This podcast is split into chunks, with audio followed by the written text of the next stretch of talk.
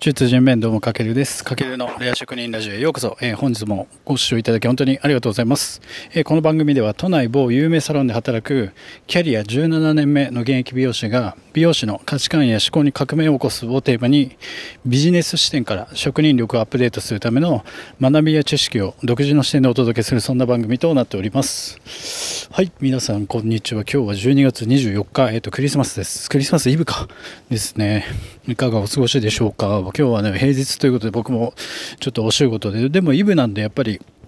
今日はお客さんもそんなに比較的少なめで、今ちょっと手が空いたのでまたラジオを撮っていきたいと思います。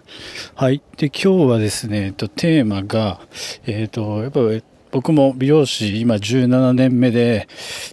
お店を管理する立場にいてやっぱり部下の育成ってすごく大事なので、まあ、その内容をちょっと共有していこうかなと思ってまして、まあ、テーマは部下を育成目的とその手段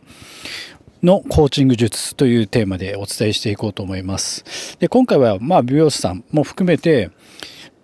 その部下を持つ、まあ、全てのビジネスパーソンさんがやっぱ避けては通れないこの部下を教育する、まあ、要はその育成に関するお話で、まあ、その中でも今回は目的とやっぱ手段を履き違えないようにっていうことをフォーカスして僕の意見もちょっと踏まえながら、えっと、今回は解説していきたいと思います。で、この目的と手段の履き違いっていうのは結構ね、厄介な問題で、やっぱ結構、まあ昔からここって、えっ、ー、と、なんだろう、課題として上がってくるんですけれども、やっぱ今の時代、やっぱテクノロジーの進化で、まあ、皆さんが容易に発信することができるようになってそれは新しく入った新入社員の方もやっぱり今スマホ世代だからうんと個人で発信する力ってもう当たり前になってきたんですけどもでそれが発信するのがやっぱり目的になってしまってる問題っていうのが結構大きいと個人的には感じているんですよね。だから要は結局それに慣れてしまうと美容師で言えばこう技術を磨くために練習をするんですけれどもその練習もちょっと手段になってしまってじゃあ何のためなのかっていうのが曖昧になってるやっぱスタッフとか、えっと、部下の方が多いんじゃないでしょうかね。うん、なのでまあ解決策としてはやっぱり目的を明確にすることを意識させるっていうことが、まあ、まあ、あと教えるということですよね。それに対して。それがすごく重要だということです。で、まあ、そのお店を管理する立場になれば、その当たり前の話なんですよね目的と手段を履き違えないようにっていうのはでもそれって自分が分かっててもやっぱりお店全体とかまあ、会社で言えばその自分の組織だったり部署に落とし込まないとやっぱり伝わらないですよね。でまあ僕も美容師なので美容師もやっぱり練習すること自体が目的になってしまってる。で、あとは SNS で発信すること自体が、まあ、目的になってしまってるんで、そこって分けて考える必要がある、ありますよね。うん、で初めてやっぱ来店されたお客様に満足してもらって、えーと、また来てもらうための練習であり、まあ、新規のお客様に来てもらうためのインスタグラムや YouTube であるのでその何のためにその SNS をやるか何のために練習をしてるかっていうそれ自体が目的になってしまうとあの手段になってしまうとえっ、ー、となんだろうな見えなくなってきちゃうというか。でこれって言われればわかるけどなんかずっと発信したりとか練習したりしてるとやっぱ気づいたら目的のためのつもりがいつの間にか手段に変わってしまうっていうことが結構あるんですよね。うん、これは僕もあるんですけども。で、それってやっぱ常に意識する必要があって、まあ、なんだろうな。出ないと何だろう？何のための練習してたのかとか？何のために SNS で発信してるのかってこう費やした時間が結構無駄になってしまうんですよ。で美容師もやっぱ商売人としてその時間を無駄にすることはもったいないですしそこは生産性の低下につながるので、えー、ととても大事だと思ってます。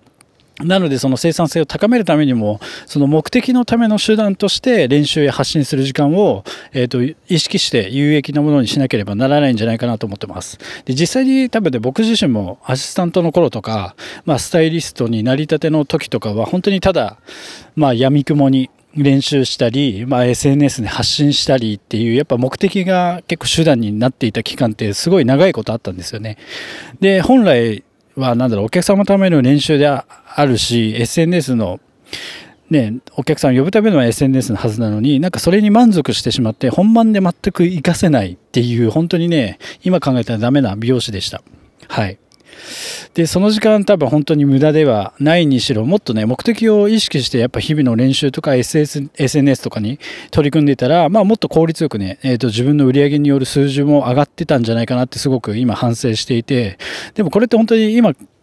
えー、と思うのはやっぱ年齢を重ねてこうやっていろいろ学んでまあ、あの美容以外のことも学んできた中で、まあ、自分で気づけたんですね僕の場合は。それかもうあの人に言われて気づかせてもらうしかこの2パターンしかないと思うんですよね、うん、で僕も今37歳にして今こう感じてるので例えばあなたが今お店を管理する立場、まあ、店長さんだったり、まあ、アシスタントでもアシスタントリーダーだったり、まあ、経営者さんももちろんなんですけどもそういう人たちにとってやっぱ部下にあのしっかり気づかせてあげるってってことはすごく大事ですよね。それがすごく時間短縮にもなるし、やっぱ自分で気づくのに、それは個人によってね、